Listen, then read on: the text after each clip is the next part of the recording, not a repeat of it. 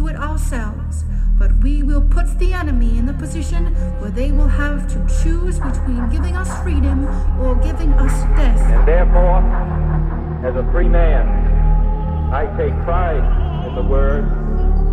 My lord, I am first acute. I hold that Live out the true meaning of its creed. The gap between the richest 10% and the poorest 10% of this country has widened. And the communist world. This nation will rise up.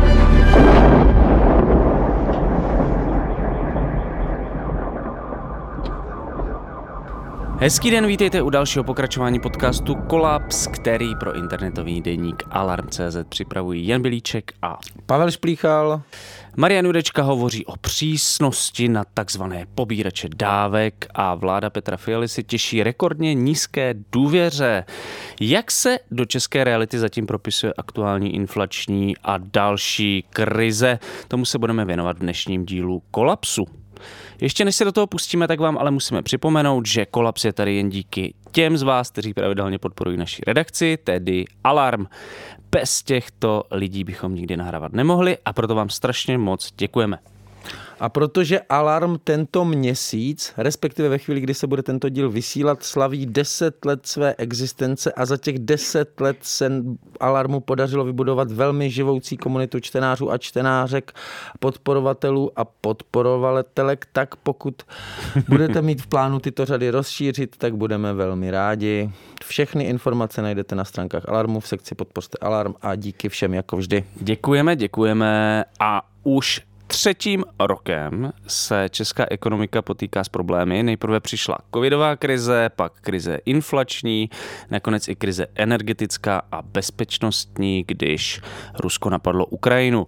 Jak se s těmito problémy potýká momentálně vláda Petra Fialy a jeho koaličních partnerů? I na to se dnes zaměříme s naší dnešní hostkou Lindou Kunertovou, ekonomkou se zaměřením na sociální politiku. Ahoj Lindo a vítej u nás v Kolapsu. Ahoj, moc krát děkuji za pozvání a zdravím všechny posluchače. Ahoj, ahoj. Uh, máme začít rovnou už tou ekonomickou situací? Já se chtěl zeptat, jak se má Linda. Jak ještě. se má? No já nevím, to už jsme se právě řešili předtím, jak se máš Lindo. No já teda ráda zopakuju, jsem moc ráda, že je léto a trošku mě mrzí, že léto končí. A déšť je jako dobrý nebo špatný? Radši to dobrý, sluníčko. Ale lepší na horách. No, lepší, lepší na horách. No. No tak to se shodneme. to se máme všichni stejně, že to Měl, měli jsme podobný léto asi všichni. Uh, dobrý, tak máme povinný takový small talk za sebou a pojďme na tu ekonomickou situaci, což nebude zase taková sranda, ale Ta asi není lepší na horách. Uh, to, je, to je všude bohužel stejná v Česku. Uvidíme, možná se dostaneme mezi ty, k těm rozdílům mezi evropskýma zeměma různýma, což bude zajímavý. Ale uh, já jsem tady použil to slovo krize na začátku. Ty bys eh, třeba tu aktuální situaci označila taky za krizi. Uh, jak vážný situace se, do jak vážné situace se české domácnosti momentálně můžou podle tebe dostat? Skvělá otázka a skvělá podotázka. Myslím si, že co se týče krize, tak eh, vlastně to, jakým způsobem o tom mluvíme a jak na to nahlížíme jako z pohledu uh, nějaké jako stagnace HDP, tak je přesně to, co je ten největší problém, protože my vlastně obecně, když se teďka čteme nějaké ekonomické reporty, tak vidíme, že vlastně většina lidí už, nebo většina prognostiků uh, to komentuje stylem, že jsme se dostali do to nejhorší a že vlastně i to nejhorší se ani nestalo, protože tak nějak jsme nadále rostli, byl tam nějaký jakoby pár procentní růst, ale zároveň jako degradovala spotřební síla prostě většiny Evropanů, včetně Čechů, mm-hmm. nad čímž už se úplně většina jakoby ekonomů nepozastavuje a vnímá to jako relativní úspěch v rámci toho, jak špatný to mohlo být. Mhm. Takže, takže se jedná o krizi uh, jako síly, jako ty spotřebitelské síly? Tak Ale jak, jak si to vysvětlovat vlastně za situace, kdy vlastně ty ekonomiky víceméně, sice má míň, ale rostou?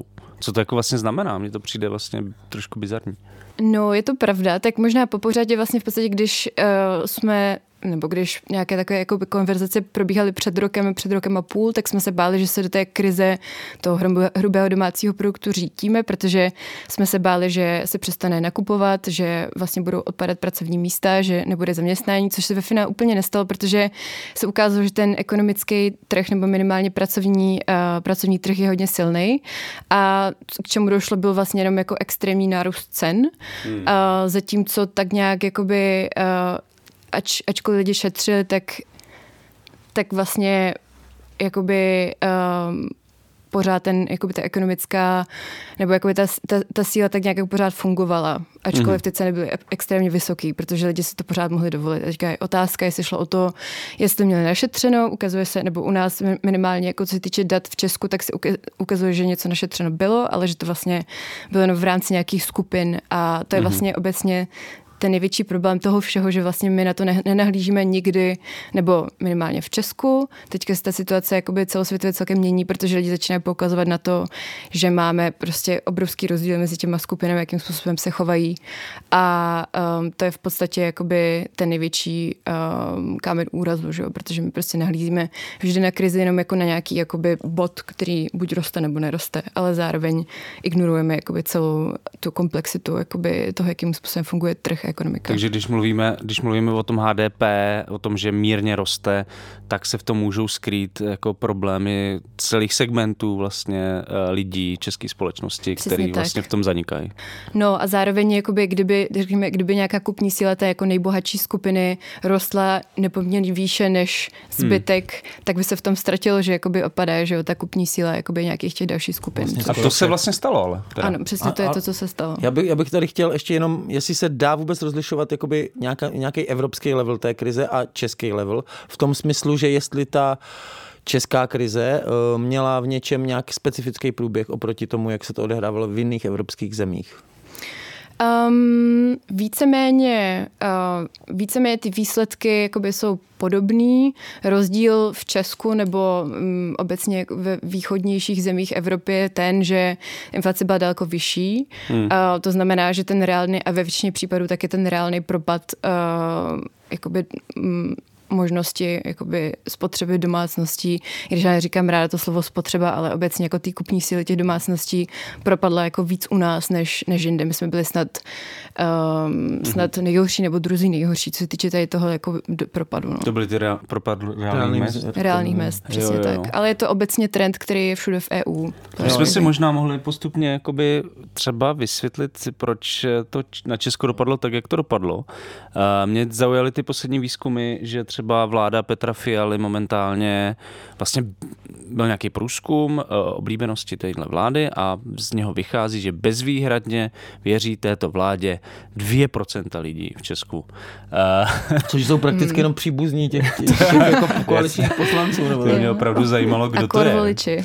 A pak myslím, že jakoby relativně spokojených bylo nějakých 22%, ale mm vlastně ty čísla jsou dost uh, tragický. Mě by zajímalo, jak podle tebe by se do těchto preferencí mm-hmm. uh, mohlo o, o, promítat to, jak, jakým způsobem vlastně um, se chová ta vláda v ekonomických uh, oblastech. Jo? Jestli, jestli tam vidíš nějaký důvody, proč, pro tu nespokojenost mm-hmm. uh, českých voličů.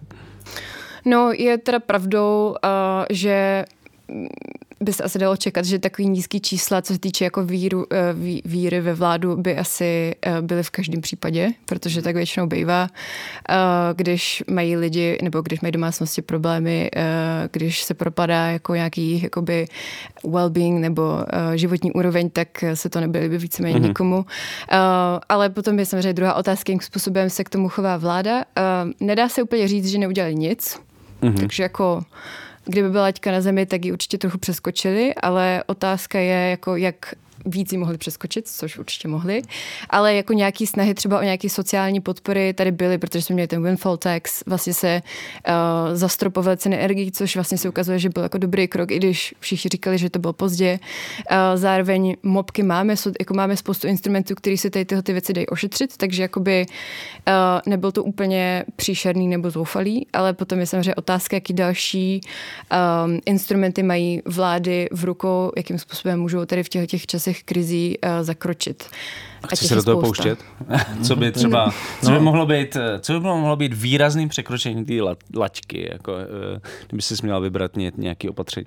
No, tak něco, co třeba úplně tak často nezaznívá, i když asi všichni s tím souhlasíme, tak je nějaká měnová politika, mm-hmm. za kterou teda asi nemůže úplně jako naše vláda, ale může za ní vláda přečasná, jakoby takovým obloukem, ale vlastně je trošku vtipný vidět, nebo podívat se na stránky ČNB, kde, kde vidíme, jako jaký je cíl inflace, který je 2%, prostě tam tam jako napsaný úplně na, na, na začátku té stránky a pak vidíme, že ta inflace, kterou se jim daří udržet je nad 10%, nebo teďka jsme někde u 9, bylo to mm-hmm. 15-16 před rokem, 9, no. ale uh, celý, za celý rok se jako ČNB nerozhodla zvýšit uh, úrokový sazby, což je v podstatě jakoby ten největší instrument mm-hmm. té měnové politiky, kterou můžou prostě státy nebo jako infrastruktura snižovat tady tenhle ten... A když se díváme na jiné evropské státy, tak jako používali ten instrument, nebo? Uh, jo, samozřejmě máme tam 27 států, takže to hodně, ale teďka třeba je celý zajímavý příklad US, protože mm-hmm. v Americe které je extrémně konzervativní, co se týče jakýchkoliv jako zásahů prostě do chodu trhu, tak tam vlastně Fed uh, zvýšil úrokovou sadmu teďka snad jako jedenáctkrát, nebo teďka se říká, mm-hmm. že to mhm. udělají po dvanácté. Asi ne, ale vlastně takovým jako marginálním způsobem to asi roka půl vlastně zvyšovali a podařilo se jim to snížit na jako celkem udržitelnou úroveň bez toho, aniž by to mělo nějaký drastický dopady na nezaměstnanost, což většinou bývá mm-hmm. ten, ta největší obava ekonomů uh, v těchto těch případech. A uh, celkem, celkem je, je celkem jako překvapivě vidět, že se shodují víceméně všichni na tom, že to byl asi dobrý krok, mm-hmm. což se úplně nevždycky stává. A třeba na nějakým ekonomistu, kde jsou všichni hrozně kritičtí a nesouhlasí z mnoha důvodů s tím, jakým způsobem uh, Národní banka zasahuje, pro, jako jest, jestli prostě zvyšuje ty úrokové sazby dostatečně nebo ne, tak tady fakt panuje celkem jako zajímavý konsensus, protože se jim fakt podařilo prostě jakoby udržet tu inflaci na udržitelné úrovni je tam teďka nějakých pěti procentech a nevím, bylo tam sedm procent, no a my jsme prostě na kolika, um, my jsme na devíti a naše úrokové sazby jsou na sedmičce a v US je na pětce, takže to prostě jakoby, samozřejmě mm-hmm. to mhm. nejde přepočítat jedna ku jedné, ale jako je to nějaký minimálně srovnání. No. no a když vlastně jsme mluvili o tom, že třeba v těch východoevropských zemích byla ta inflace jako hodně vyšší než v západoevropských zemích i v Americe, byl tohle ten jeden, jeden z těch hlavních důvodů? No, mm, těžko říct, to byl jeden z hlavních důvodů, sazby, ale byl to jeden z hlavních instrumentů tím, jakým způsobem se konkrétně v Česku mohl zasáhnout. Eh, potom, co se týče toho, proč ta inflace byla tak vysoká zrovna, zrovna v těchto těch středo- nebo východoevropských státech, tak těch jakoby fakturů je fakt mnoho. Hmm. A upřímně, tak jakoby nejde úplně rozlišit, nebo neexistuje nějaký jednotlivý ani názor toho, proč je to tak vysoký, když se třeba člověk podívá, nebo když se čte různé reporty, tak uh, nepanuje konsensus, ale jsou tam nějaké jako faktory typu třeba struktura ekonomiky, jako do jaký míry je závislá na nějakých uh, výrobních řetězcích hmm. uh, ze zahraničí, jak moc je ta ekonomika exportovaná, samozřejmě jak moc závisí uh, místní ekonomika na dodávkách plynu nebo jako na, na Rusku obecně protože tohle jsou šoky, které prostě potom se několikrát promítají do těch cen třeba jakých jakoby, těch výrobků, které jsou používané v rámci té produkce, ale i v těch spotřebních výrobcích, kterými kupujeme jakoby finální zákazníci. Um, takže tohle jsou ty jedny z hlavních důvodů, proč zrovna třeba um, na tom jako východě, když my úplně nevím, jestli jsme východ, už asi ne, minimálně ne cenově, když uh, se no. podíváme na cenách restaurací, na ceny v restauracích. V obchodech všude. Všude, v obchodech, no. To, to je taková jiná realita. Ale k tomu se taky dostanu, těm potravinám doufám. No já jsem se chtěl ještě zeptat, jakože východoevropský region tedy dopadl hůř, ale a člověka to vždycky bolí, když se dívá na ty celoevropské statistiky, proč zrovna my jsme zase nejhorší? Tak uh, proč zrovna my jsme zase nejhorší? Um, já fakt asi nemám jako úplně nějakou jednotnou odpověď. Eh, spíš jde o to, že se fakt jedná jako o mix takových nešťastných faktorů, plus to, že obecně jakoby tak nějak teorie konvergence mezi tím západem a východem, potom co jsme se vlastně sjednotili v rámci EU, je taková, že vlastně ty východní země obecně prostě budou jako růst rychleji a budou mít vyšší růst cen a platů, protože to je v podstatě něco, co se prostě stane, jakoby takový nějaký, dejme tomu, přírodní zákon v uvozovkách, protože to je ten trend toho jako vyrovnávání těch trhů, které jsou teďka spojený. Takže, um, takže to je taky další faktor, který do toho nahrával, že obecně prostě ty mzdy třeba u nás rostly předtím už taky celkem dost. Mm-hmm. Takže potom rychleji spadnou, když je krize. Jako, nebo... No, jako by rostou pořád celkem dost, ale nesaženě dostatečně v porovnání s těma cenama, ale um, takový jako nešťastný balíček um, důvodů, proč jsme na tom jako hůř než ostatní. Tak nejhůř ne, ale, ale ten, ten propad těch reálných mest byl hodně špatný. Jo.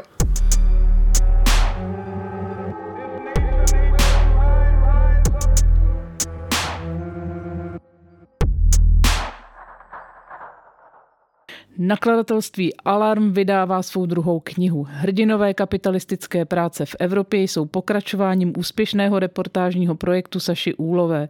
Tentokrát z prostředí východoevropských migrantů, kteří se jako levná pracovní síla vydávají hledat štěstí na západ Evropy. Reportážní kniha Saši Úlové ukazuje, že chudí lidé jsou kvůli tomu, aby se uživili nebo aby uživili své děti, ochotni podstupovat strašné věci. A také, že platová nerovnost mezi východem a západem Evropy je dlouhodobě neudržitelná a ohrožuje evropskou integraci. Pořiďte si knihu na e-shopu Alarmu e-shop.denikalarm.cz.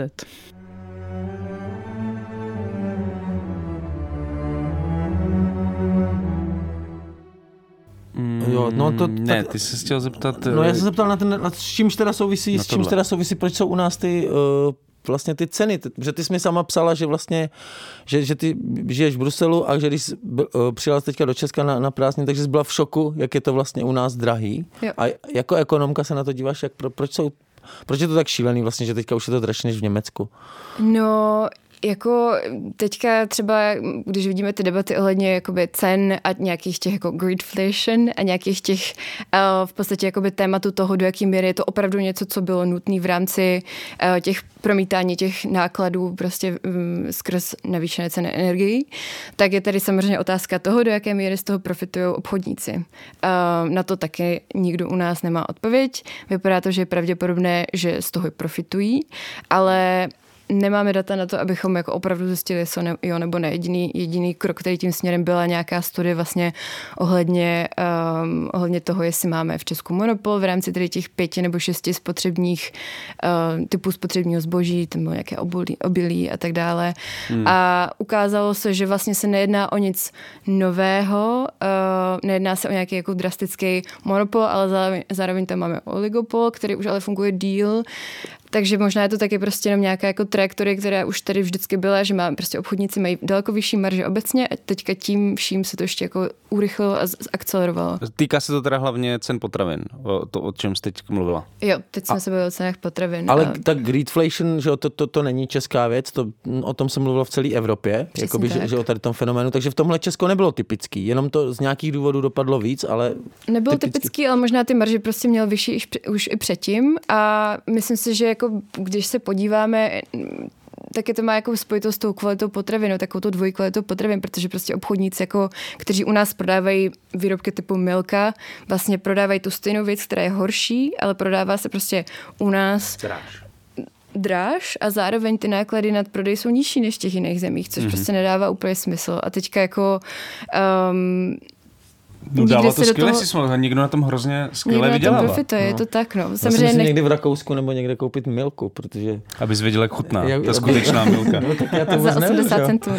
No, ale tam, je, tam je super, jako, že se to má odrazit v ceně, se mají odrazit ty zvýšené náklady, ale už sama si mluvila o tom, že vláda Petra Fialy třeba zastropovala ty ceny energií. Takže co bylo vlastně, co byly ty ná, zvýšené náklady, kromě cen energií? No, co se týče toho jako navyšování cen zboží, tak to se dělá vždycky jakoby dopředu, že? Takže v momentě, kdy my jsme se před rokem a půl báli, že uh, bude krize a že Že to jako nepřijde? očekávali jsme, že ta inflace bude přesně tak, očekávali jsme, že prostě inflace bude vysoká, tak to je taková jako takový smutný příběh prostě inflace obecně, že vž, že vždycky také hodně záleží na tom, co čeká, že se stane a ne úplně na tom, co se ve finále stane. Protože ti výrobci, aby, aby se jakoby byli schopni na to připravit, tak to prostě nacení dopředu. A pak tak nějak jakoby čekají, jak to dopadne. Teďka to vypadá, že to nedopadlo tak špatně a zároveň jakoby, oni teď vlastně tak, taky hodně čekají na to, do jaké míry se začnou zaměstnanci říkat o navýšení mest, hmm. což prostě je to, co se mělo stát a tady z tohohle vznikla ta debata o greatflation, protože se čekalo, že se navýší mzdy, ale vlastně se tak jakoby hmm. nestalo vlastně, Mhm. nebo Takže- stalo, ale nepoměrově Což znamená adekvátně. ten pokles vlastně těch reálných mest, že? A zároveň tady byly teda obří zisky potravinářských koncernů, eh, bank, Česu a tak dále. To zase jako je něco, s čím se ale dá něco dělat. Že? jo? To je prostě jakoby ty peníze. Tady máme lidi, kteří mluví se o tom, že krizi odnesla střední třída a, za, a oproti tomu tady máme rekordní zisky prostě těchhle, těchhle jakoby subjektů, tak s tím se asi dá něco dělat, nebo nějakým způsobem se ta nerovnost dá eh, vyrovnávat, takzvaně. Rozhodně. Takzvaně, rozhodně. Takzvaně. A že vlastně jakoby my si furt tváříme, že ten stát nemá žádný nástroj na to, eh, vlastně, eh, co s tím dělat, ale No ale my už vlastně teďka tady mluvíme, jakoby ta krize jakoby skončila, takže uh, pokud skončila, tak uh, jak dopadla? No, z té perspektivy HDP víceméně skončila, protože nikdy úplně nezačala, jakoby taká ta obrovská extrémní stagnace se úplně na tu nedošlo, ale eh, ta krize domácností, tak ta neskončila, ta pokračuje, protože prostě ta inflace je pořád strašně vysoká, teďka je trochu nižší, ale to jenom kvůli tomu statistickému efektu, hmm. protože v porovnání jako s předloňskýma cenama jsme nějakých 20%. Jasně, ale ona roste, navíc roste z většího, i když je menší, tak roste z, vě, z většího základu. Takže... Přesně, přesně tak, tak proto jakoby už se to no, navyšuje, no, že. No. Takže, takže jakoby krize se nestala, ale možná ale pokrač... na té mikroúrovni těch domácností ano. proběhlo. Takže máme vlastně titulek Krize nebyla, ale pořád pokračuje? Ano, já jsem si, jak to pro koho? jak pro koho. jak pro koho? A taky co znamená krize, No ale že pro koho vlastně teda? Teda, no, kdo to teda, teda zajímá? odskákal? No. no tak samozřejmě domácnosti a samozřejmě lidi, kteří, uh, kteří mají zaměstnanecké úvazky a zvýšili se jim mzda podle toho, jakoby, jak roztočili loterii při narození a jestli, mm. uh, jestli jsou někde v tom prvním nebo druhém decilu jakoby v rámci jakoby příjmu nebo v nějakým čtvrtým, tak tam, nevím, tam u těch jako nejnižších vyrostla mzda třeba jenom o nějakých 6% a u těch Mhm. vyšších o 8. Mm. Um, ale reálně moc. to znamená, že to všem pokleslo, takže vlastně No pokud teda ty reální mzdy šly nejníž eh, v Hmm. celé Evropě, tak je asi jasný, kdo to odskákal nejvíc. No. No a to si myslím, že je takový jako dobrý, nebo ani ne oslý můstek, ale takový celkem jako velký můstek k tomu, že vlastně měnová politika je něco, co my prostě vůbec neděláme. To je další jako z těch instrumentů státu, který mm-hmm. um, nebyl rozhodně dostatečně zak- zaktivovaný a tak je to něco, na co poukazuje jakoby většina mezinárodních institucí dlouhodobě, že vlastně tady v těch, těch momentech je prostě měnová politika, uh, pardon, platová politika. Já jsem si právě chtěl Jo, zeptat, jo, co tím platová- myslíš? Platová politika. Platová politika, ano, přesně, takže jako nějak- nějaká manipulace prostě s těma mzdama na těch místech, kde to potřeba nejvíc, tak je to vlastně něco jako cílená politika, protože v momentě, kdy my víme, že třeba minimální mzdu vydělává nějakých 8% lidí, tak vlastně víme, že to nebudou tak extrémní náklady, ale zároveň to budou mít jakoby obrovský relativní jakoby, podporu těch skupin, který normálně jinak budou daleko víc závislí na dávkách a, a zároveň to nebude roztáčet žádnou inflační spirálu, což je něco, co většinou slycháváme, ale proto jako neexistuje ani v podstatě žádný důkaz. Takže Protože to těch jsou- lidí je prostě moc málo a těch peněz, ten objem je prostě moc malý. Přesně tak, no a hlavně prostě jakoby jejich spotřební koše tvoří z 95% prostě jídlo. Mm-hmm. Takže jako Bydlení možná. bydlení a Jo, prostě No, basic věci. jakože vlastně to naprosto, komodity, mě no. to teda nikdy nedošlo, ale teď, když se o tom povídáme, tak mi to přijde naprosto logicky. Když tady nemáme teda krizi, HDP roste, a reálné mzdy šly brutálním způsobem dolů, tak by tady měl teda vzniknout nějaký tlak ze, stranu, ze strany státu na zvýšení platu, protože to je to, co vlastně pomůže těm domácnostem nejvíc momentálně, asi. rozhodně, rozhodně ano. No ale ty jsi říkal, že vlastně, že se ukázalo, že teďka i v Evropě, i teda v Česku vlastně byly nízký ten tlak na zvyšování mest, mm-hmm. takže teď se předpokládá, že by to teď mohlo začít, protože ten jakoby ekonomický cyklus k tomu jako nabádá. Teď se, ano, teď, ano, teď jako čekáme, že to bude zvyšovat a vlastně se to zvyšuje více než normálně, protože normálně se mzdy zvyšují méně, ale ne adekvátně a dostatečně. Um, u těch minimálních mest jsme měli tak jedno z nejnižších navýšení v celé EU, snad druhé nebo třetí spolu s nějakým Lucemburskem nebo Francií, ale tam jde o to, že ti už začínali úplně z extrémně vysokého základu, takže no. u nich jako minimální mzda je třeba nějakých 65% mediánu a u nás je to prostě kolem 50 něčeho, mm. což už je pod hranicí, která je vůbec obecně ustanovená, jako že to je, um, že to už je vlastně, jako by to už se jmenuje pracující chudoba, lidi, kteří vydělávají pod 60% mediánu. Takže mm. Jo, takže vlastně ze zákona může, my máme vlastně uzákoněnou pracující chudobu tím, že máme tak nízkou minimální mzdu. a v podstatě ano. No, že ty se zároveň zabýváš uh, dopadama jakoby klimatické krize na ekonomiku, uh, asi jenom ev- evropskou nebo světovou? No, v rámci EU. Jo, v rámci Evropské unie. Mhm. Tak uh, jako souvisí to nějak tady s touhle krizí, jakoby, nebo jak se na to, jako když, když měříte, když se zabýváte tím environmentem, tak jak potom sledujete tu klimatickou krizi, protože často, aspoň si to tak jako, ta mainstreamová ekonomie to tak co si člověk přečte v novinách, nebo tak to tak vypadá, že to je často jako v protikladu, že vlastně čím víc budeme pálit ty fosilní věci, tak tím víc nám pojede to HDP a naopak každá restrikce spíš to zpomalí a tím pádem ve chvíli, kdy nastává krize, tak by bylo lepší na chvilku se na ty klimatické věci ty jakoby trošičku vykašlat a uvolnit, ať, ať lidi můžou spotřebovávat, jezdit autem a tak a tak. Mm-hmm, to je pravda. Um, je pravda, že tohle je psáno, není pravda, že tohle je nutnost. to rád slyším. Co se týče, co se týče to, jakým způsobem jakoby můžeme přejít uh, z, z té jakoby fossil fuel heavy ekonomiky nebo jakoby nějaké ekonomické struktury, kterou teda máme a taky máme jednu z nejvyšších v EU, protože máme prostě velkou zaměstnanost v průmyslu, ve výrobě aut a obecně prostě ve zpracovatelství, což jsou jakoby hodně uh, co jsou, co jsou um, sektory, kde, které mají jako velké procento um, skleníkových plynů, tak samozřejmě jako je to víc problémový než třeba v jiných státech, který mají prostě třeba um, ekonomiku, která je víc založena na službách, takže tam ten přechod není tak drastický, tady to znamená, že prostě třeba některé práce se musí změnit, nebo že jakoby vůbec to jakoby přeměňování nebo jako restrukturalizace znamená, že je to prostě náročnější, protože máme víc lidí, kteří jsou v tom zainvestovaní jako osobně, protože v tom o tom pracují. Zároveň to neznamená, neznamená, že je to jakoby nutnost, protože spousta věcí jakoby stačí prostě pár dobře mířených investic, které jsou stejně nutné z dlouhodobého hlediska a v podstatě jakoby ta ekonomika pojede dál. My můžeme úplně stejně jezdit tím autem, ale bude to prostě elektroauto a bude ho vyrábět stejně, jakoby budou ho vyrábět ty stejné firmy ale není to jako něco, co se vylučuje. To je prostě, to, to byl jakoby, to byl mýtus, který se objevoval bohužel celkem dlouho. My jsme tady mluvili o těch jakoby indikátorech, který se ukazovali, že na některé sektory české společnosti dopadala ta krize více než na jiný. Mluvili jsme o reálných mzdách. Máme ještě nějaký třeba ukazatele, který to nějak dobře ilustrují, co se tady vlastně stalo? Um, máme, máme evropské indikátory, pak máme super výzkum od Daniela Prokopa, nebo jako super databázi, která se dívá uh, celkem dost jednoduše na počet domácností v rámci toho vzorku, který zkoumá, který mu se nepodaří ušetřit víc než XY uh, tisíc. To teda narostlo jako extrémně v porovnání před, uh, s dobou před rokem a půl. Já si myslím, že tam to šlo z nějakých 20% na 35, což jako je fakt hodně, že jo, to je víc mm-hmm. než třetina společnosti. Prostě už nic neušetří, což mm-hmm.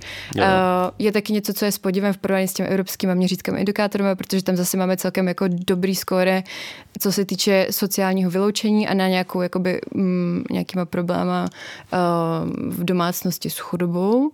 Hmm. Um, Takže tam si vedeme jakoby líp, tam než podle tohohle dobře, no, výzkumu Dana Prokopa. Ano, ano. A jak si to vysvětluješ? Um, Těžko říct. Myslím si, že možná to je tím, že ty data jsou hodně spožděný, protože vlastně to všechno, jakoby, když to jde přes Eurostat a přes tyhle ty jako harmonizační databáze, tak je tam vždycky průlka třeba jednoho roku a tady tohoto šetření bylo okamžitý, takže si myslím, že je to jako rychleji propsatelný a um, taky další věc je, že tady tyhle ty indikátory třeba jako nevždycky ne vždycky uh, započítávají třeba nějaké jako ty problémy jako s exekucema a spoustu dalších mm-hmm. faktorů, který se, který jakoby domácnosti znemožňují našetřit a nejenom příjmovou stránku, takže to je taková ta klasická že jako debata. z toho evropského pohledu to zaniká tyhle jo, aspekty, méně, no. specifický český. Zároveň Česká republika je, pokud se nepletu, furt jako premiant v tom, že máme hrozně nízkou nezaměstnanost. Jo, to jo, no, to tak je super. Jak to, že s tak nízkou nezaměstnaností nám jde vlastně, jako jasně, částečně ta odpověď je ten pokles těch reálných mest, ale máme tak hrozně, máme hrozně vlastně, všichni pracují, kteří můžou, ale zároveň uh, třetina lidí vůbec nemá uh, ani na to si ušetřit prostě, já nevím, pár tisíc do rezervy. Takže o čem to, jako, co, co z toho vlastně vyplývá? No tak dvě Takový, věci. Taky jako marní pracanti, nebo? Jo. Jsou to dvě věci. No jedna je teda znova ta eh, platová politika, o které jsme se bavili, protože třeba v Německu to vyskočilo o 22% minimální mzda, mm-hmm. u nás o 6, takže to je jako extrémní rozdíl 22% s tím. je krásný. Co to mhm. znamená pro a přitom taky, a taky úplně z něčeho jiného to šlo, že těch 22%. Ano, ano.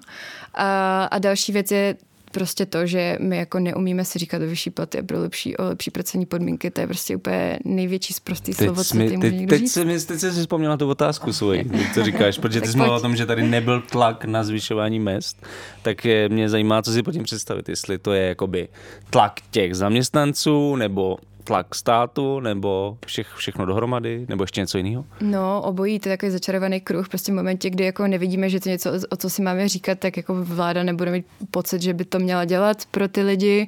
Uh, samozřejmě jako nějaká uh, nízkopříjmoví lidé obecně nemají jakoby takové podmínky, uh, protože často pracují ve více prekárních prácích a nemají třeba vůbec tady toho oporu od, od, mm, odborů, protože jakoby třeba ani nejsou v sektorech nebo nejsou tady v těch typech práce, které by mhm. měly kontrakty ošetřený těma odborovými um, uh, smlouvami a tak dále, takže mají menší jako vyjednávací sílu. Um, No, že teďka Pavel říkal, a teď přichází, ptal se, teď přichází ta chvíle, kdy, kdy ten tlak se zvýší a teď já se ptám, proč by měl přijít, takže to znamená, že když lidi vidí ty rekordní zisky, no, tak jim to lidi... se sepne, nebo jako... No, to, to... ten mechanismus je takový, že by jim to mělo sepnout, ale nám to prostě ještě asi nesepíná. Ale ten že ekonomický, cesta... já jsem se odvolával na ten ekonomický cyklus, jako oni to tak tvrdí ti ekonomové, že tak to prostě chodí. Tak jako. to prostě no, chodí, jasně, ale, ale tak to... zatím před, co, co, co, to jako způsobuje, zatím představuje. No, jako... Mně to přijde strašně paradoxní, že se prostě přijmuli hrozně jako nekriticky jako tady tyhle ty jako všechny uh, nedokonalé pravidla ekonomiky, kdy prostě nějak jako funguje cyklus a tak dále mm-hmm. a toho se, to je prostě A, pak se stane B a pak se stane C, bude tlak na mzdy, ale ten tlak na mzdy nejsme ochotní udělat, nejsme schopni ho udělat, máme pocit, že to stane samo, ale jako ne. To prostě samozřejmě uh, se děje tím, že lidi stávkují, je prostě klasika třeba v, v Belgii nebo v Francii, však to znáte z titulku, mm. že mhm. prostě lidi nechodí do práce a to je úplně normální. Prostě v Německu uh, každý tři týdny během léta uh, nebo každý dva týdny prostě se člověk nedostane vlakem do práce, protože um, zaměstnanci tam nepřijdou. A to je jako to se neděje. Tak v Česku tenhle tlak na zvyšování mest ještě nepřišel, bohužel. Takže to je spíš jako vlastně kultur, nebo nevím, jestli kulturní, ale politická věc a ne ekonomická věc. No, my spolíháme na ten ekonomický zákon, který ale nechápeme, že ekonomiku tvoří lidi a naše vlastní rozhodování, že jo? Takže jako... Jo, jo. takže Češi jsou takový, jako vlastně z toho by to vyplývalo. na cykly bez lidí. na cykly, přesně, no. A na politiky bez politických jako který ale instrumentů. Pak, který, který se pak neřídí těma poučkami, protože tam chybí jo. ty jako aktéři, prostě, který to dávají do pohybu. A jo, ale můžu k energetice ještě? Už no, no, abychom se postupně... Já jsem se chtěl zeptat no, na, uh, na, na to, že to je jako takový ty talking points v Česku. Krizi nejvíc uh, od, uh, od si odnesli, nebo jak to odnesli, zaplatila střední třída. Jo. Uh, zajímá mě, jestli je to podle tebe pravda, a jak se to projevovalo, případně jestli jsou tady opět nějaký segmenty lidí, na který jsme zapomněli a kteří to odnesli třeba ještě víc. No já si myslím, že jsme to tak nějak jako už víceméně vystihli. Já si myslím, že co je jako samozřejmě uh, odnesli to ti nejméně, nejméně příjmoví, protože jakoby to jsou ti, kteří mají jako nej, nejvíc hluboko do kapsy a zároveň se jim nejméně jako zvýšili ta hloubka těch kapes, že jo. A proč mluvíme u nás o střední třídě, to si myslím, že vlastně celkem jako hodně zajímavá otázka, jak jsem tím přemýšlela a koukala jsem se nějaký jako distribuce prostě všech příjmů v Česku, tak jsem, si viděla, tak jsem, tak jsem viděla, že vlastně jako co je u nás specifický v porovnání s jinýma zeměma na jakoby západu je to, že u nás ty platy se jako hodně akumulují kolem toho mediánu, takže prostě máme největší procento lidí jako tak nějak tam mm. jak jakoby kolem toho prostředka a pak dlouho, dlouho nic a pak samozřejmě jakoby ty úplně extrémní příjmy jakoby někde uh, na tom konci uh, a to znamená, že vlastně obecně už tak jakoby si lidi tady, jakoby tady v téhle střední třídě nikdy nic moc nenašetřili a ten spotřebník už jako hodně závislý na tom, na těch základních komunitách a v momentě, kdy oni se jakoby zvýší, tak hmm. prostě je to vlastně existenciální, protože už jako nezbíde nic, že jo. Hmm. Zatímco, ale to vlastně trošku vychází z té nerovnosti, jo, protože zatímco, když máme jakoby státy jako Francie, kde prostě je to daleko víc jako rozprostří na těch, na těch, uh, na těch dvou částí spektra, tak tam už k tomu nedochází, protože ty lidi na tý, jakoby hmm. tam je větší množství lidí, kteří mají obecně jako hodně hluboko do kapsy a když jakoby se ta kapsa prostě trošku um, zase zmenší, tak to nevá, protože stejně mají jakoby kam šmátrat a Takže hodně. Když se ve Francii říká střední třída a v České republice říká střední třída, tak se vlastně mluví trošku o jako ten výsek je jiný, je to vlastně jiná jakoby ten... část společnosti, nebo že, jak to popisuješ, tak to zní, že to je trošku, trošku, trošku jinak. No, spíš jako by to vypadá tak, že jako většina společnosti je tak nějak střední třída u nás. V Česku. Hmm. Takže takový ten mýtus toho rovnostářského jako národa vlastně nějakým způsobem pořád platí. Jo, jako je to určitě pravda. A co se, co se týče nejenom jako příjmů, jakže platů, ale i jako majetku, že jo? protože i když samozřejmě já jsem jako, um, nechci říkat, že jsme úplně premianti, co se týče nějakých jako nerovností, to rozhodně ne, ale v pořád jsme jako post, postsocialistický stát, který vlastně vycházel z bodu, kdy vlastně skoro jako nikdo neměl nic, že? nebo no, všichni měli něco stejně. málo. No. A potom samozřejmě to začalo jako narůstat, ale uh, pořád je ten rozdíl nějakých 40 let uh, v porovnání třeba hmm. s tou Francií nebo s nějakými jinými zeměmi, které od druhé světové války jako okamžitě se začaly prostě akumulovat takže mají pořád jako náskok před náma. Já jsem si právě vzpomněl na, kapitálu. na svůj rozhovor s Danem Prokopem, který myslím byl jako, že v Česku je velká majetková nerovnost. Já si na to právě taky vzpomínám, kdy on mluví Ale... o velkém, vě, že je u nás větší majetková nerovnost než příjmová nerovnost. To je to, co... Ano, a je, takže pod tím si můžeme představit to, že Majetková nerovnost roste mnohem rychleji než ta příjmová, protože ta v podstatě neexistuje podle toho, co říkáš ty, ale furt je to nic oproti tomu, jak to vypadá v západní Evropě. No, jako víceméně, jo, ale rozhodně nechci být jako tak moc uh, absolutní v těch, těch no. uh, faktech. A teď tam jde o to, že u nás jako ta majetková nerovnost je v tom, že někdo má ti bohatí lidi mají jakoby třeba tři byty, ne? což teďka měl někdo, nějaká liberální ekonomka snad, měla dobrý postřeh, že u nás vlastně, když bydlí člověk v nájmu, tak vlastně bydlí vždycky u někoho doma. Že to není jako, že, že třeba v Německu taky lidi bydlí v nájmech, ale to jsou jako společnosti. Mezinárodní, prostě no, ale ty tady bydlíš jako, že u někoho, že, že většinou máš toho landlorda. Já jsem ještě nebydlel v korporaci. Teda, žádný. Já taky ne, vždycky u někoho, jako u nějaké paní nebo pána. To se, to se ještě stane, to ještě všechno to BlackRock skoupí, to se nebojte. No právě, že my máme, my, my sice máme, jakoby, jak jsem říkal, ne, ne náskok, ale naopak je to jak se mu říká? Podskok? Ne, no. Právě nevím, jak je to slovo, sakra. Um, spoždění, dohání, spoždění, spoždění, máme spoždění, doháníme ten západ, ale myslím, no, že ho doženem. Jako. Doženem, no a máme spoustu oligarchů, v tom špatný. Tom... Hmm. Přesně, jsou dobrý. Ale je pravda, že paní Tykač, nech, no. když tady name dropuju, tak má asi tisíc bytů na Praze, v centru Prahy. No, takže. takže ona bude, jako tak my A to je taky jako u někoho doma, že jo, v podstatě. No, tak u paní Tykač to už... že to nemá ten jako odosobněný rozměr.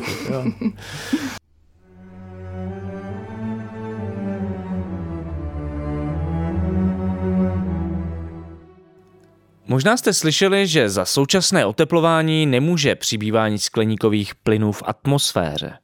Někdo tvrdí, že za to může slunce nebo vesmírné záření. Další tvrdí, že se globální oteplování vůbec neděje. Naprostá většina klimatologických výzkumů ale už dlouho tvrdí, že dochází ke klimatickým změnám, které má na svědomí lidská aktivita. Sociologický výzkum a investigativní projekty v posledních letech ukazují, že tato situace není náhodná. Množství prací odhaluje propracovanou politickou strategii, která má za cíl chránit zájmy fosilního průmyslu. Jejím základním nástrojem je právě vytváření zmatku. Nová kniha Alarmu a nakladatelství Utopia Libry od Vojtěcha Pecky s názvem Továrna na lži ukazuje na konkrétních příkladech z českého i světového kontextu, jak funguje výroba klimatických dezinformací. Pořiďte si knihu na e-shopu Alarmu e-shop.denikalarm.cz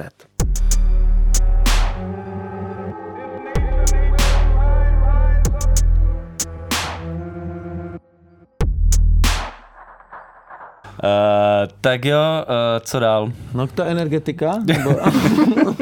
ne, jo, já už vím, co Pavle, promiň. Já to chci odkládat tu energetiku jo. úplně až nakonec. Tak pak aspoň Polsko. Já my jsme tady mluvili o tom, že máme furt i při těch výkonech jako české ekonomiky strašně nízkou nezaměstnanost. No, to, to, no. A přesto Marian Jurečka teď vyrukoval s tím, že kdo nepracuje a nejí a s omezováním eh, výplaty sociálních dávek, disciplinací pobíračů, takzvaných, bla, bla, bla. Jak jako, jak velký problém, protože se furt o tom mluví dokola, může pro českou ekonomiku jako představovat zneužívání sociálních dávek.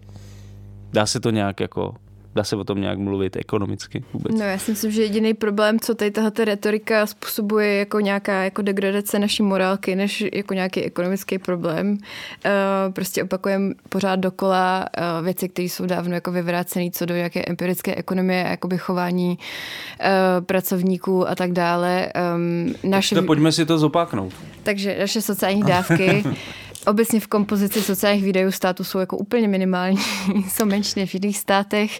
Obecně i ty sice Máš hlavě sociální... i ty čísla třeba? To Nemáš. moc ne, mm, ale jako je to fakt úplně, úplně min, jako Je je to co pod, tak malý, pod že 10%, nemáš hlavě? prostě jsou to jednotky Tam procent. nevejdou. A jestli, Pro- jestli se mýlím, tak se omlouvám, ale jako fakt uh, je to málo Mhm. mm-hmm. uh, v porovnání i s jinýma státama. Um, A a to už v rámci jako- toho, co jsou jako celkem malé sociální výdaje v rámci jiných výdajů. Mm-hmm. Uh, takže jako, takže Takže tak. my, my máme procentuálně nižší výdaje na tohle, na sociální dá, nebo dávky, na sociální, na sociální výdaje, ale do toho se počítají důchody a tak v dále. evropském srovnání. Eh, Třeba. Menší, ano. Jo. A v rámci tohohle mm, mála máme hodně, hodně málo na jako obecně podporu v nezaměstnanosti.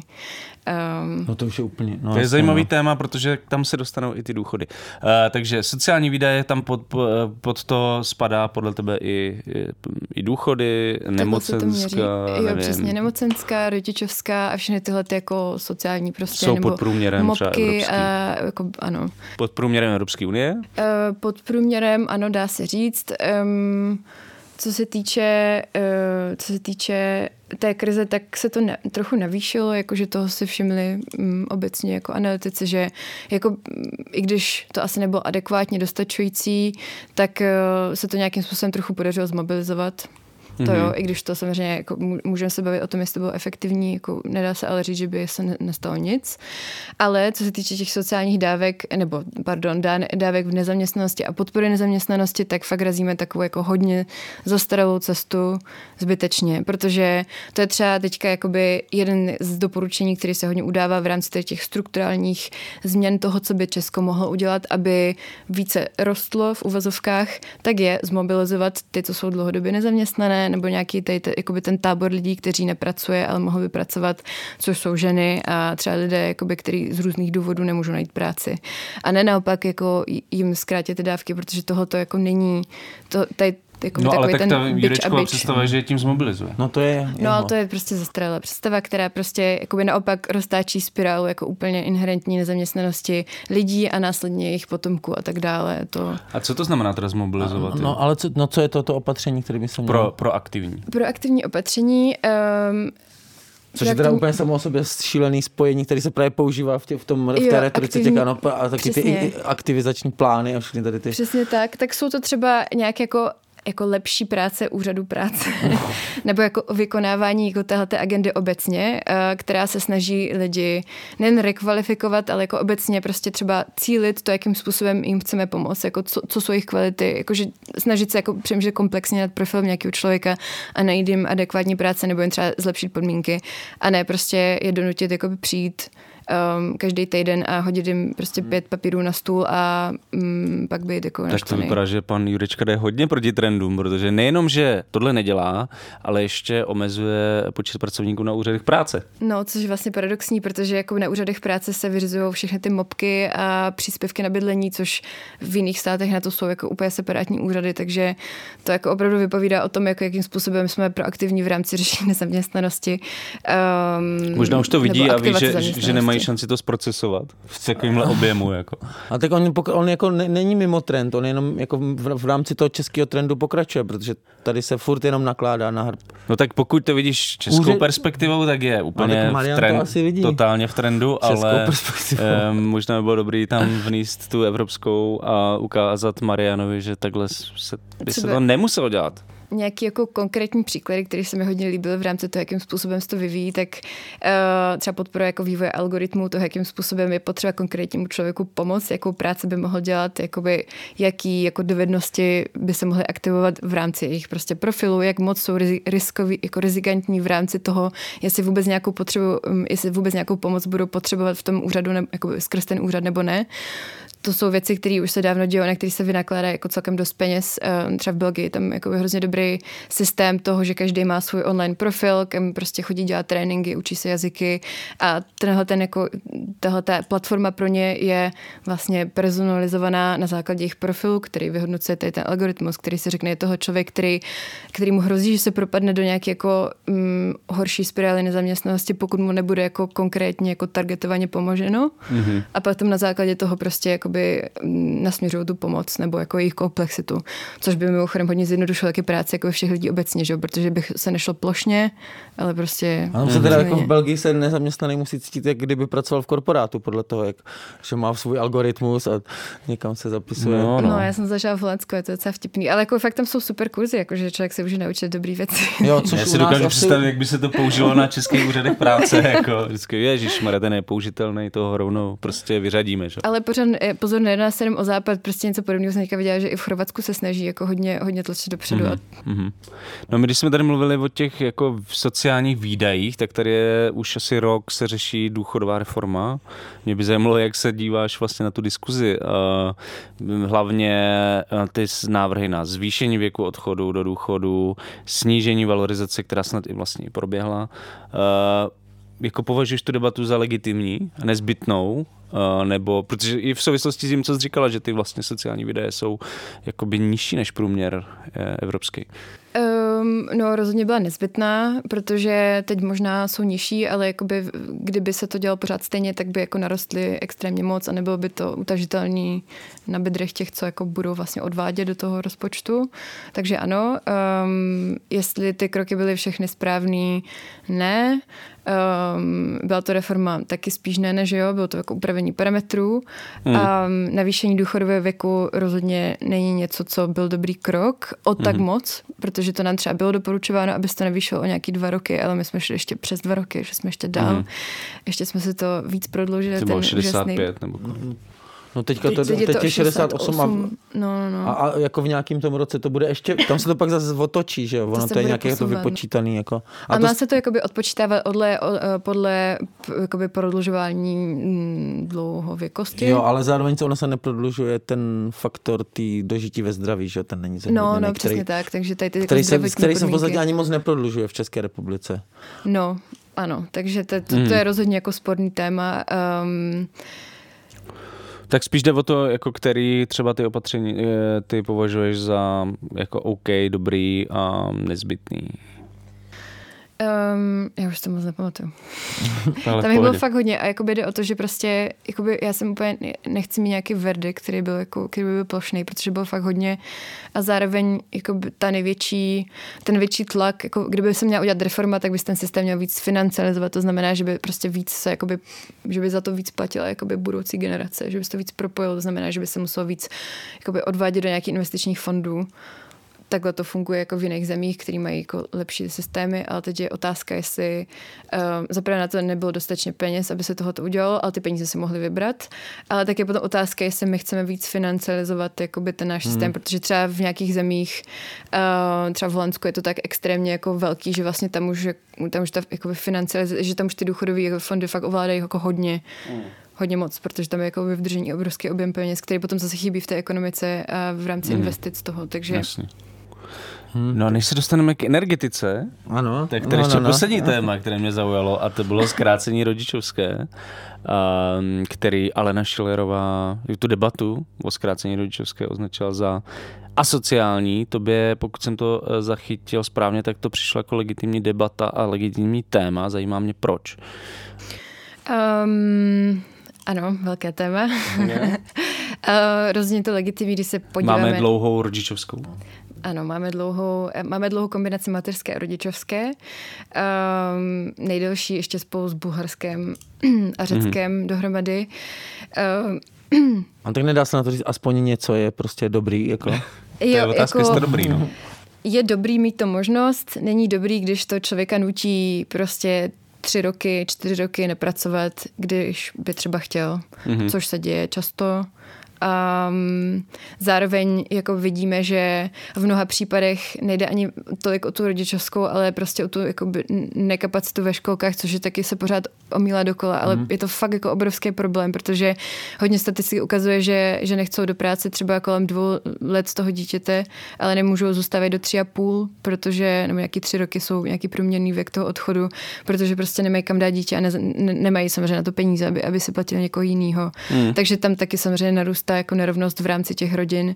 Mm. A um, No to mě u toho napadlo, jako vlastně u té debaty, že pokud by se zkrátila rodičovská a ne, neřešily by se tyhle věci, jako by navýšení kapacit školek, dětských skupin a tak dále, tak by to mohlo být jako docela katastrofální. Jo, to by vlastně. byla rozhodně katastrofa. Tady tyhle ty věci, proto jako je to hodně komplexní téma, protože tam fakt jako všechno hodně navazuje, každá dílčí část tady tahle jako rodinné politiky navazuje na tu další. To znamená, že jak dlouhá je ta dovolená, hodně závisí s tím, jestli je finančně podporovaná a podle toho se bude jako odvět chování těch rodin, jestli, jestli budou zůstávat víc doma nebo ne. Protože třeba v, vlastně v Anglii je taky jako celkem dost dlouhá, je to nějaký tři roky, myslím, dohromady, ale rodiny nedostanou vůbec nic. Mm. Takže tam jako uh, vlastně ženy musí do práce po několika měsících, pokud nejsou extrémně bohatý a mo- můžou si dovolit vlastně úplně nepracovat. Jako Co, což by rozhodně neměl být ten cíl. Což ne, rozhodně není cíl a to si myslím, že to, to je největší problém naší debaty ohledně rodičovské, protože my vždycky dáme do porovnání Česko a pak nějakou jakoby úplně vytrženou z kontextu země nebo nějakou délku a tím to skončí, protože chceme, řekneme, že nechceme mít čtyři měsíce jako v Belgii a tím to mm. prostě skončí, protože všichni řeknou, no to úplně nechceme, ale zároveň jako je tam spousta možností to, jak to změnit eh, ta nejdůležitější, jako ta nějaká ta sdílenost a jakoby podpora obou rodičů, aby se na tom podíleli, protože jako mobilizace prostě žen do pracovní Myslíš trhu, institucionální podpora? Jakože motivovat ty rodiče. Motivovat rodiče, protože teďka na vlastně rodičák mají nárok oba dva rodiče úplně stejně, ale samozřejmě na něho chodí z 98% nebo 98% toho času vyčerpají ženy. A, a teď tady, tady když... zrovna sedí příkladný otec Honza. Ale já jsem nebyl na rodičovský. Ale to práci si udělal.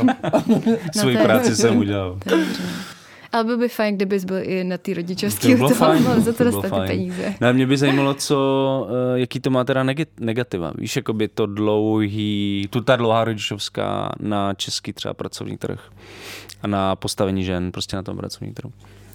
Tak eh, mm, co se týče toho, to, eh, toho pracovního trhu, tak to znamená, že máme jako obecně větší, eh, větší část toho pracovního trhu žen, který tam, nebo pardon, takhle, jak větší část těch žen prostě se neúčastní pracovního trhu, mm-hmm. protože z něho vypadnou, tak je to místo v práci jim drženo jenom pod tři roky snad, i když mají nárok na hmm. letou, takže tam se jakoby často stane, že prostě Jasně. může vypadnout. Hodně často se děje taky, že mají druhé dítě potom, znamená, že jako vypadnou na 8 let nebo 6 hmm. a 7, což znamená, že jako to, to je jakoby celkem dost logický, že to má potom jako statistický dopady, uh, už jenom takhle, jako tohle samo o sobě má dopady hmm. na, na příjmovou nerovnost, hmm. ale taky si musíme uvědomit, že taky znamená, že prostě uh, vypad, jako výpad nějakých čtyř let nebo pěti let v rámci pracovního života jakoby někoho někoho um, v letech kolem třicítky je prostě úplně extrémní díra jako do nějakého jako kariérního, jako možnosti růstu kariérního, což neříkám, že je to nej, nej, ten největší cíl, který bychom měli mít jakožto uh, lidé, ale zároveň je to něco, čeho třeba muži jako dosahují standardně, protože prostě mají tyhle ty jako lety k dispozici. Hmm. To znamená, že proto máme jakoby obrovský jako vlastně pay gap, jeden taky z nejvyšších prostě v Evropě, protože to prostě hrozně dlouho. No, takže to spolu zodpovídá i za velikost pay gapu v Česku. Jo, rozhodně, rozhodně. Uh, ale nejen, protože vlastně ten pay gap taky jako hodně určuje uh, segregace do různých sektorů. Znamená, že máme jako hodně, hodně velkou koncentraci prostě do různých typů práce, které jsou ale jako jinak placený. Takže ty typicky víc ženské práce jsou, jsou méně placený, jako třeba v tom vzdělávání, administrativě a tak dále v porovnání třeba se klasicky udává věda, ale je toho víc. No. no my jsme mluvili o těch kapacitách ve školkách, dětský skupin a tak dále. Jsou ještě nějaké další opatření, které by museli vlastně následovat společně s tím zkrácením rodičovský, aby to mělo ten pozitivní efekt.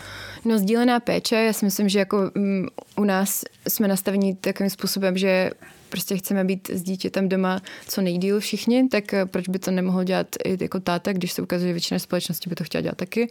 Akorát jim to finančně prostě nevychází, protože i ty třeba tři tisíce uh, v rámci toho platu nebo v rámci jako příjmu té domácnosti, o který ty rodiny přímo většině případů, když na tu rodičovskou jde uh, žena a nemuž, tak to už jako jsou peníze, které fakt chybí, protože ten rozpočet vlastně už spolíhá jenom na jednoho člověka, takže uh, tady tohle ten finanční faktor je v podstatě jako by ten nejdůležitější, co se týče té nezdílené péče. Takže jako nějaký jako přemýšlí nad tím, jak, jak by to šlo jako uh, zincentivizovat uh, co se dělá v jiných zemích, je třeba to, že když um, si v rámci rodiny nevezme, um, nevezmu nějakou část dovolené oba dva rodiče, tak přichází na nárok třeba o dva měsíce. Takže tím vlastně potom ta rodina jakoby má větší jako motivaci to udělat, když už to třeba dávno trochu udělat chtěla, ale pořád se nemohla rozhodnout. Uh, takže třeba tady takový jakoby motivační faktory. No. Mm-hmm.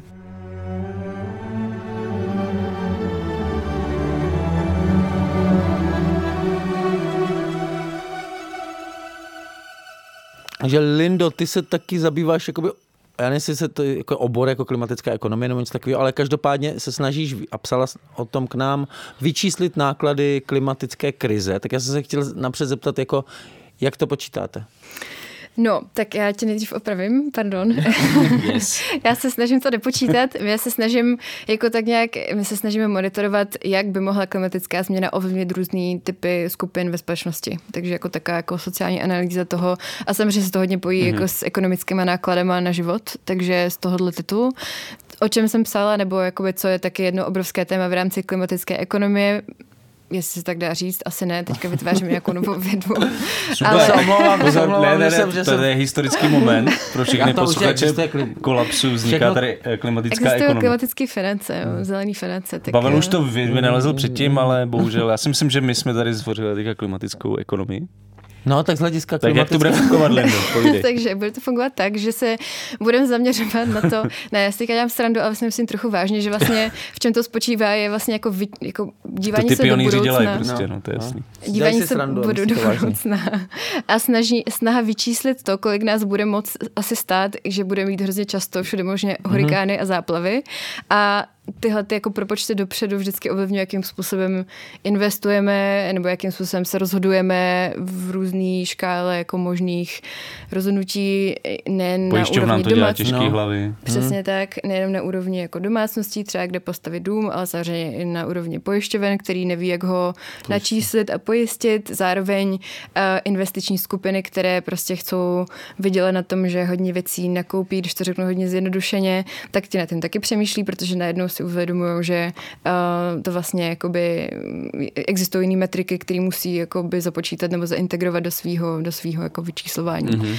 a tak dále. Takže to spočítá tady v tomhletom. Um, je to docela zajímavý, protože vlastně ekonomie vždycky jako extrémně přehlížela externalitu, kterou průmysl nebo naše aktivita vyvíjí na planetě Zemi. Nyní na to jdeme vlastně z opačného hlediska, takže my najednou jako teďka tohoto, nebo vlastně z toho stejného, teďka se snažíme to vyčíslit, ale už hrozně ty pozdě. výsledky, ale jakože vlastně ne to, co jako a, přesně, průmysl přesně způsobuje, ale přesně. vlastně to, co už se bude dít a jakým způsobem. A, da, a dá se to třeba promítnout jakoby do procent HDP?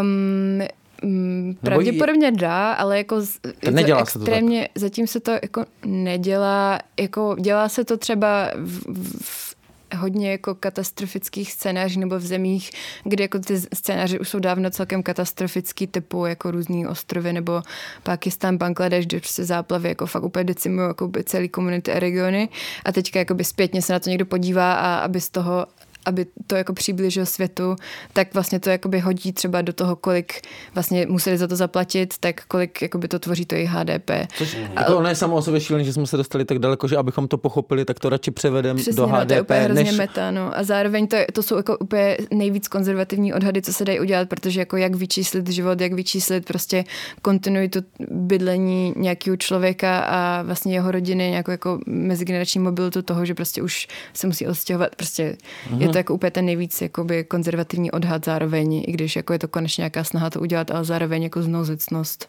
Mm-hmm. Mm-hmm.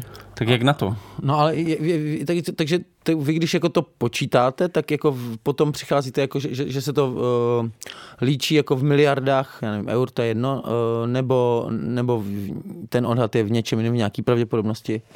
No, jako mm, já konkrétně to nepočítám a já jsem se nepodívala na to, co dělají eh, prostě různé investiční společnosti, co děláme my, jako my se snažíme prostě podívat, kde největší pravděpodobnost, že budou um, nějaký zasažený komunity a jakoby tak nějak přizpůsobovat nebo přemýšlet nad tím zakorporovat to do jakoby stavení různých politik.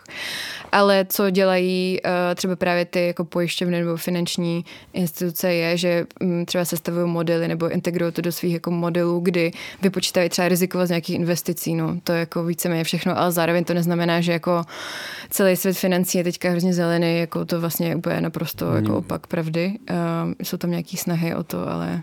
Mě moc nezajímá, jak to počítáte, ale na co jste přišli? Jestli máš nějaký výstupy, s kterými se můžeš jakoby podělit. Pochlubit. Podělit, pochlubit taky můžeš. No, tak má takové obecnosti. Eh, Třeba samozřejmě, že ty nejvíc zasažené komunity typu jako ostrovní státy nebo státy na pobřežích a tak dále, který i v tom jakoby scénáři, kdy se dostaneme pod těch jenom na těch 1,5 stupňů jako do roku 2100, tak i ty už jako budou tak extrémně zasažený, že prostě už se jako nebudou úplně obyvatelný, jakože uh, taky se teda vyčíslit třeba do množství lidí, kteří se budou muset přestěhovat, takže tam se ním mm-hmm. udává, že jako celosvětově to budou prostě stovky milionů lidí, kteří budou jako takzvaně displaced, takže budou jako mm, budou se muset někde realokovat. Mluvíme o Evropě? Nebo? Mluvíme no. o světě. Uh, mluvíme o světě, Jako, protože že ty ostrovní společnosti... ostrovní státy, státy. ale jako Pakistan, Bangladeš, prostě Jo. jako třeba nízko položený uh, státy, které jsou blízko vodním plochám, které jsou záplavový a tak dále. Jakoby všechno se dá napočítat jakkoliv, toho jsou věci, které jsem zaznamenala. Uh, ale třeba jako migrace, mimochodem téma, jako klimatická A to migrace je 100 téma. milionů jenom kvůli hladině oceánu, protože něco podobného asi bude i z vedru eh, Jo. kvůli, kvůli extrémním jakoby teplotám třeba kolem rovníků. a To tak. si myslím, že snad bylo v té studii jako v rámci veškerých jako extrémních uh, weather events, jakoby, mm-hmm. pod, jakoby um, úkazům přírody, takže i tornádům a různým katastrofám a tak dále. Takže Ale samozřejmě je to jako ten nejmírnější odhad, protože když se tady tyhle ty věci udávají, tak eh, lidi jsou spíš konzervativní, než nejsou. Jako zní to, že to je málo.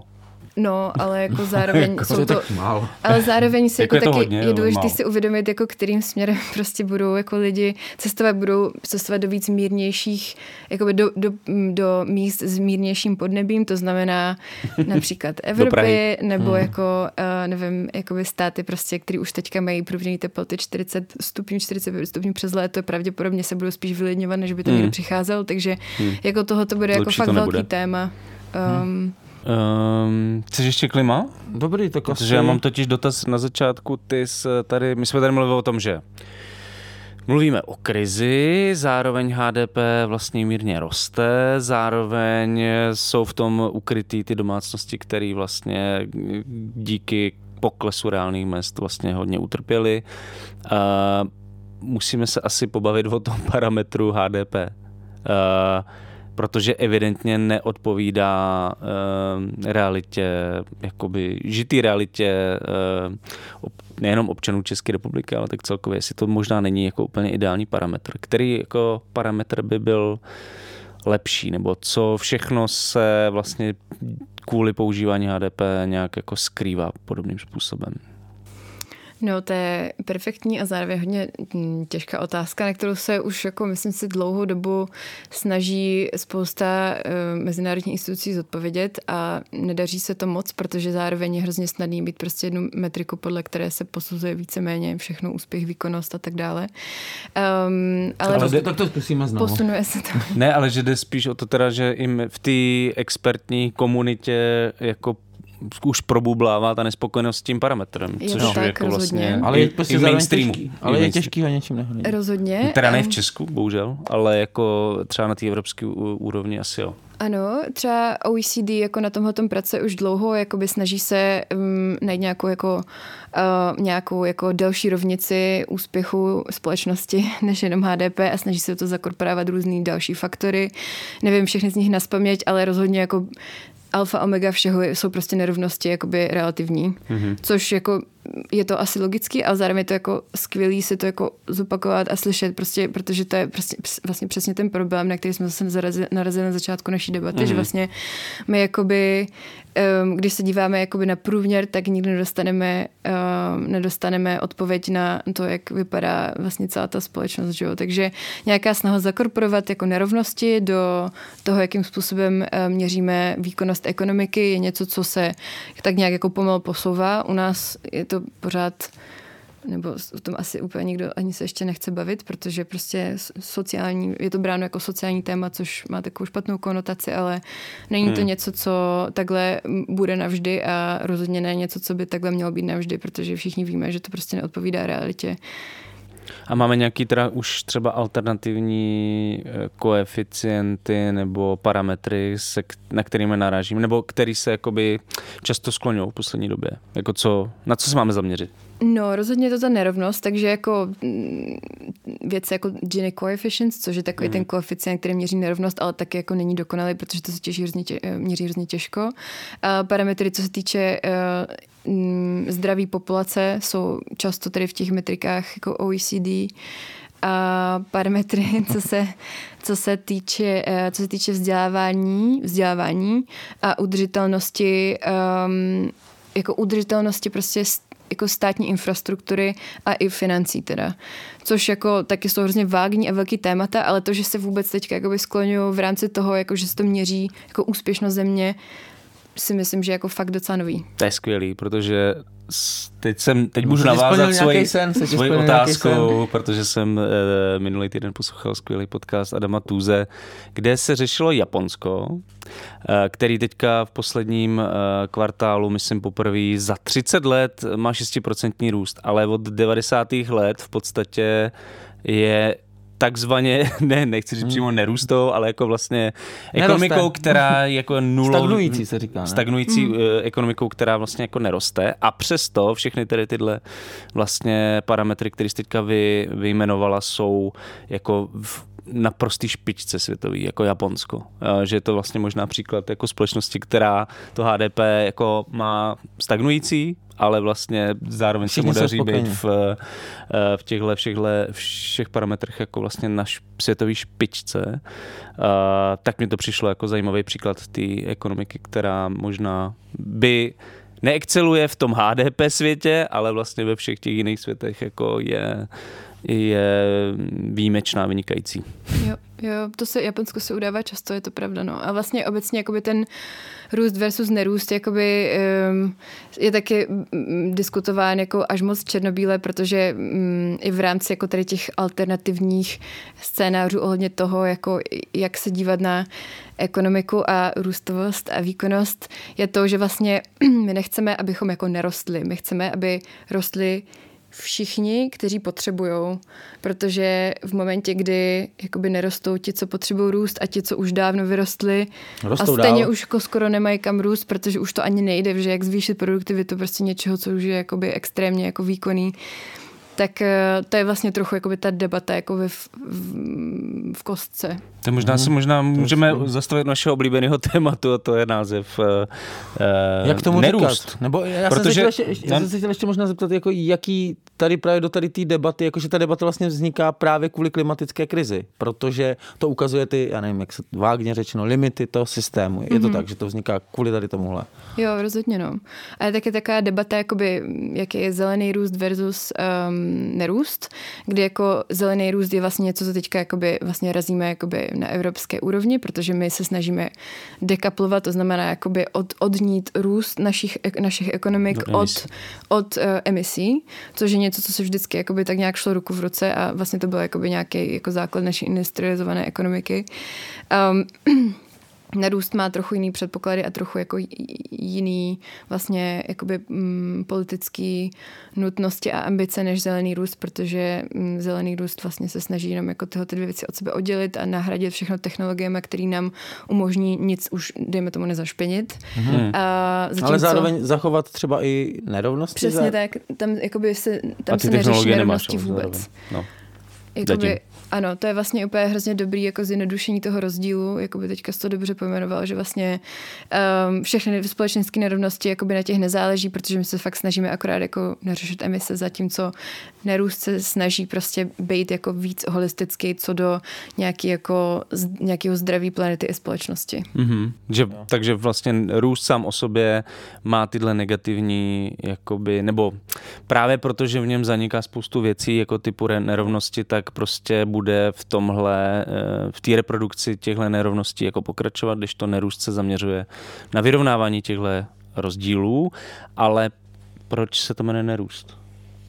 No na to já určitě ne, Mě pobavilo, to byl další jako Kate Raworth, která je autorka eh, ekonomie Kobly, tak vlastně s, taky kritizoval ten název, že přišlo, že vlastně souhlasí se všema víceméně policies jako nerůstového hnutí, ale že vlastně ten název jí přijde jako kontraproduktivní. Hmm. Je otázka, jako, jestli se ta debata ještě někam posune.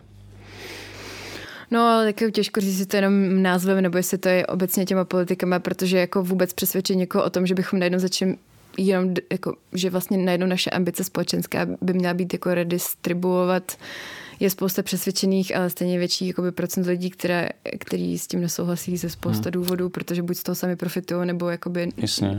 Ale furt, furt to zní líp, redistribuce mě, než prostě to, když si podle mě jako obyčejný člověk představí to, že neroste vůbec nikdo v té společnosti, mm. což je nějaké jakoby zmatení, který... A tak to zní, kdyby seděl v hospodě celý dny, nebo tak, jakože tak... tak je špatný. jako, hele, nerůst, nerůst. ne, tak se to zají, jako třeba po týdnu ty v hospodě. No, že se málo, že se málo jakoby zmiňuje ten, ten růst jako těch, eh, jak to říct, frustrovaných, deprivovaných, jakoby hmm členů té společnosti, a zase mají přijde, málo. Mně přijde zase jakoby taková jakoby pochmurná, jako pokud jsou ty dvě varianty, vlastně jedna je jakoby ten jako zelený kapitalismus v zásadě, nebo zelený růst je zelený kapitalismus, anebo nerůst, že, to, že vlastně nechci ani jedno. Jakoby, no. no ale já si myslím, že to je ten kámen úrazu v tom, že my prostě vlastně se nebojíme o tom, co to vlastně znamená, že všichni se tak nějak pozastavíme nad tím, že se nám nelíbí to jméno a vlastně nevíme, co to jako je. No ale já když si představím právě to Japonsko, tak já to klidně chci. No. Jako já s tím nemám problém. ale tak já nejsi Japonsko, ale jako udržit... jestli, je, jestli je příkladem nerůstu, nerůstové ekonomiky v současném světě Japonsko, tak já jsem s tím úplně OK. Ale já myslím, Pojďme že mít Japonsko, Japonsko v Česku. bude brutálně klimaticky. Nebo... No tak to a my ne, ale můžeme být jak Japonsko ekonomicky ekonomicky a klimaticky tady budeme užívat svoji kotlinku prostě evropskou. Hmm, ale bez vody. bez vody. No. A s vodou. Má to, má to svoje úskalí. Dobrý, tak to ještě domyslíme. Uh, to by, ty bys nechtěl Japonsko v Česku? No tak jako pokud by bylo klimaticky udržitelný, tak jo, ale já se bojím, že Japonsko bude extrémně klimaticky neudržitelný. No. Nemyslím ekonomiku. Tak Japonsku. Jakože když si, ne, jako já chápu, že když si představíš nerůst, jako že sedíš v hospodě týden, tak chápu, že se ti to nelíbí, ale když si představíš Japonsko, Jo, tak Japonsko, tam asi v hospodě nesedíš, no. Hele, takže končíme? Jo, jo. no, tak konec. Jestli ještě nemáš něco ne, ne, ne. zajímavého, uh, nedostaneme z tebe ten nový koeficient. No ty už ho máš vypočítaný. Parametr. Jenom nám to, ne, ne, ne, nám to nepovíš. Komise nepoví. Evropská komise mlčí. Mm. Uh, ekonomické krizi, uh, vládě Petra Fialy, nerůstu, Japonsku, možných alternativách jsme si v dnešním kolapsu povídali s Lindou Lindou Kunhertovou, ekonomkou se zaměřením na sociální politiku. Lindo, ještě jednou moc krát díky, že za náma dneska dorazila do kolapsu. Budeme se těšit zase příště a piš eh, a informuj prostě nás o koeficientech a tak dále. Tak jo, já taky děkuji. Mějte se hezky. To už je z dnešního kolapsu úplně všechno. Oznámkujte náš podcast na streamovacích platformách, pokud nás máte rádi, pokud můžete, finančně nás podpořte na portálu darujme.cz, ale hlavně nás dál poslouchejte, díky moc. A pokud náhodou nemáte co číst, tak doporučujeme na našem e-shopu najít si novinku Saši Úlové nebo dotisk továrny na lži od Vojty Pecky, anebo samozřejmě Piko, který už jste ale, Šplíchala. Který už, a Poleny Rychlíkové, který už jste ale určitě všichni dávno četli. Jasně, už máme splněný úkoly. Linda taky doporučuje, kupte si Piko. Linda doporučuje. To už je z dnešního kolapsu úplně všechno. Děkujeme vám za podporu a budeme se těšit u dalšího pokračování příště. Čau. Čest.